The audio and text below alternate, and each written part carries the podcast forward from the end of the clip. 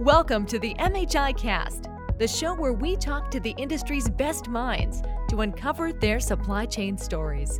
We explore real world case studies and get unique perspectives on key trends and emerging technologies from every corner of the material handling, logistics, and supply chain space. We all know we're a ways away from drone delivery, but many of you might already be familiar with the concept of drones for inventory management, and that idea has gained a lot of traction in recent years, and operators have already realized some of the great benefits associated with it. We all know we're a ways away from drone delivery, but many of you might already be familiar with the concept of drones for inventory management. That idea has gained a lot of steam and a lot of traction over recent years, and operators are already realizing some of the great benefits associated with it. We're here today with William Steffenja, Director of Integration and Maintenance at DroneUp, as well as Raffaello D'Andrea, the CEO of Verity. They're going to uh, explain some of the nuances to us. Raffaello, why don't we start with you? How are companies commonly using drones indoors?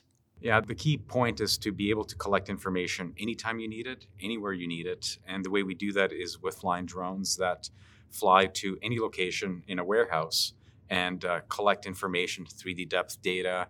They can read uh, the um, pallet faces, extract barcodes, for example, fly back to the their chargers and upload all this information to the Verity cloud.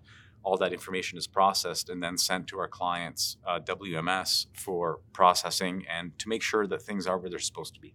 One of the ways in which our system helps our clients is that it reduces the errors in their warehouse um, we can drive the errors in a warehouse down to zero, which means that there's less need for keeping extra supply to avoid stockouts.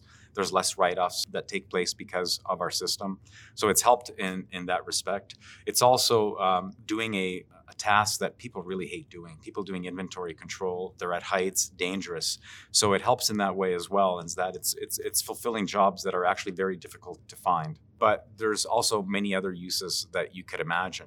They could also be used for monitoring, they could also be used for inspection. Anytime you have a small payload that you want to move with a drone, it may make sense to use it in that case. For example, you can imagine putting an RFID reader on a drone and then be able to fly it around and collect that information. So, what's it like to work with drones? They can be automated, right? Uh, where where nobody has to control them.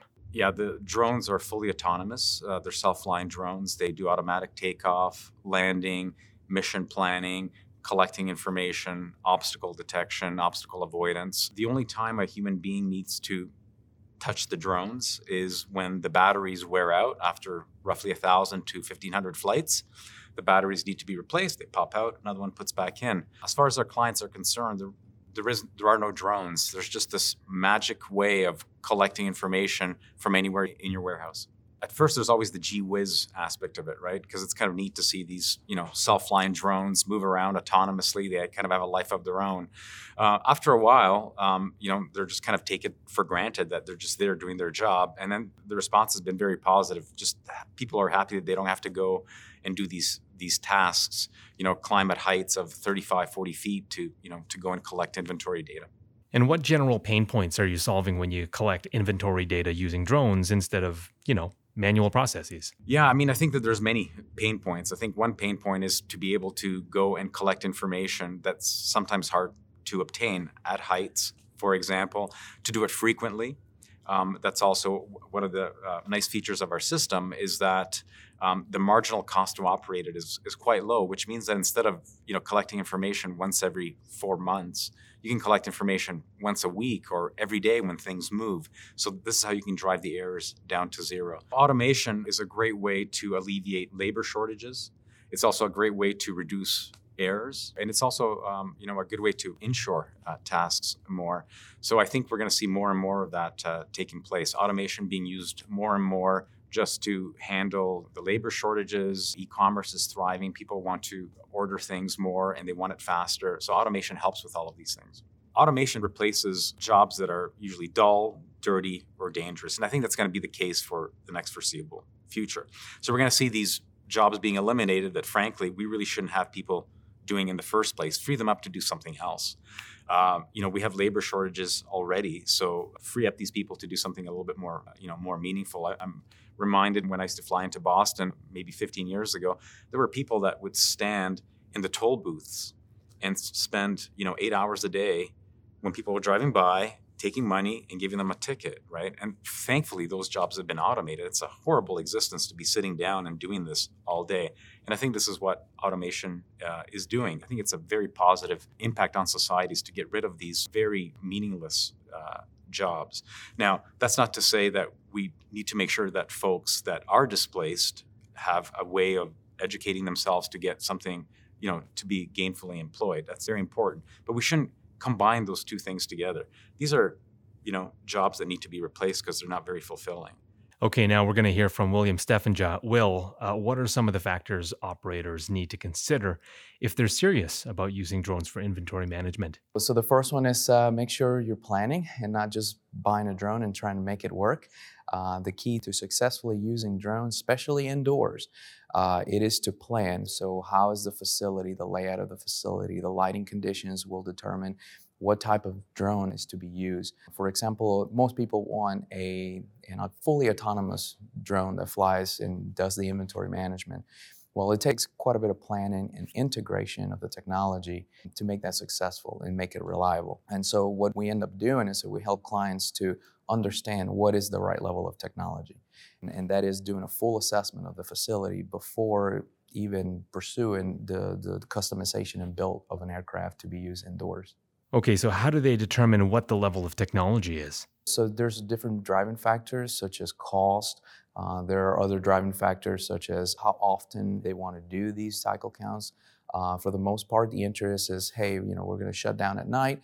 We want to just then at that point operate these drones? Well, when these drones are operated at night, uh, you now have at least one person involved, whereas before you might have had a number of different employees. Um, you might have to shut down for a while, you would have had to pay overtime, and these employees would have to hop on and off ladders or scissor lifts to basically reach out with a barcode scanner. We attempt to solve that problem by using the drones. And there are different methods of how these drones are used. Obviously, the most interesting one is the full autonomy. However, there are other less costly methods, uh, such as a manual aircraft that has some, some smarts to it to avoid it from crashing to know exactly where its position is at in the facility. And like in aviation, um, all of these, depending on scanner, depending on the payload that's on board, these drones would need to be fully customized uh, to fit the, the client's need in their facility. You have facilities with wind gusts, for example, or different variations in temperature, and that plays a factor. In the indoor inventory management, we were working with a number of different companies where you know, we always start with the full autonomy and, and we start looking at, at what it takes to get it there. A couple of driving factors is cost, right? So for the big players, they may have an R&D group, they may have an engineering group. The mid-tier companies are now beginning to realize that this technology is becoming more affordable. And however, they may not have the infrastructure to support a, a fully autonomous system. It's too costly, the ROI will take a long time to get there, and they need to really understand what is the value in the data that they're gathering, right? So, in order to do that, in some cases, we sort of downscope the projects into using some of these manual units with piloted assistant aircraft. So, yes, there's a pilot in the loop, and typically we recommend having a visual observer as well. But now you do have a different skill set, labor operating these drones, but still it's two people versus having to use maybe 10 or 15 to do the scans inside. I tend to joke with clients and you know don't screw a screw with a hammer is just not the right tool, right? Same case for the drones. And so when using these drones, it is important that we have specifically the client, the drone is suited for their needs. Otherwise, if you spend large sum of money to purchase a fully autonomous system, that autonomous system could end up just gathering dust like their robotic arm that they bought a few years back. If you're going to invest in it, make sure you have a core understanding of what the technology can do for you somewhat realistic. What are some areas where operators might have to adjust their expectations then?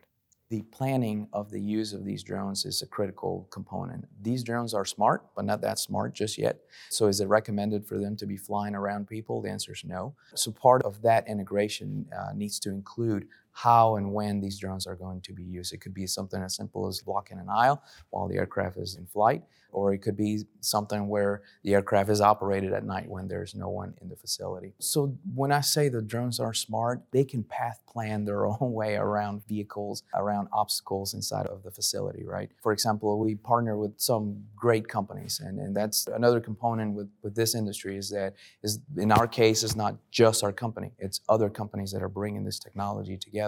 However, from a safety perspective, the technology is smart enough, but if we attempt to collaborate with other people in the area at the same time, it's a challenge. If we collaborate with the planners and the operation folks that need to gather this information, uh, in the case of cycle counts and inventory management, they can quickly be fed to the WMS, and now you have inventory accuracy that unfortunately right now most companies that are doing on, on a monthly or a quarterly basis now you can do it on a nightly or weekend basis because you have a tool that will allow you to quickly do this.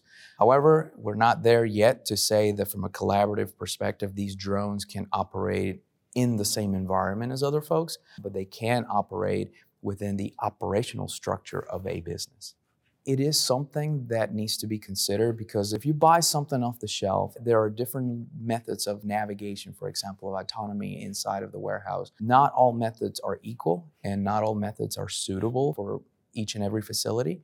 Each and every facility is different. There are different lighting conditions, there's different atmospheric environment, and, and those factors need to be considered in the general integration of it. So it's a situation where if you decide to buy the robot and then understand that it's just not doing what you're supposed to do, then now you have added expenses associated with making it work, right? Whereas you could have understood that ahead of time and avoid and reduce the costs ahead of time. Well, gentlemen, thank you so much. That was very eye opening. I know that this is one of those areas in automation that there are a lot of excitement around, but it's a little less common. So I'm sure our listeners will appreciate such a deep dive. Thank you once again. And thank you for listening to this episode of MHI Cast featuring Raffaello D'Andrea and William Stefanja. Download the 2022 MHI Annual Industry Report to discover other innovations that'll help keep your supply chain running smoothly and make plans to attend ProMat 2023 in Chicago to see them in person. Here at MHI, we never stop exploring new opportunities to help take your manufacturing and supply chain operations to that next level of success. So thank you for making us a part of your professional development journey.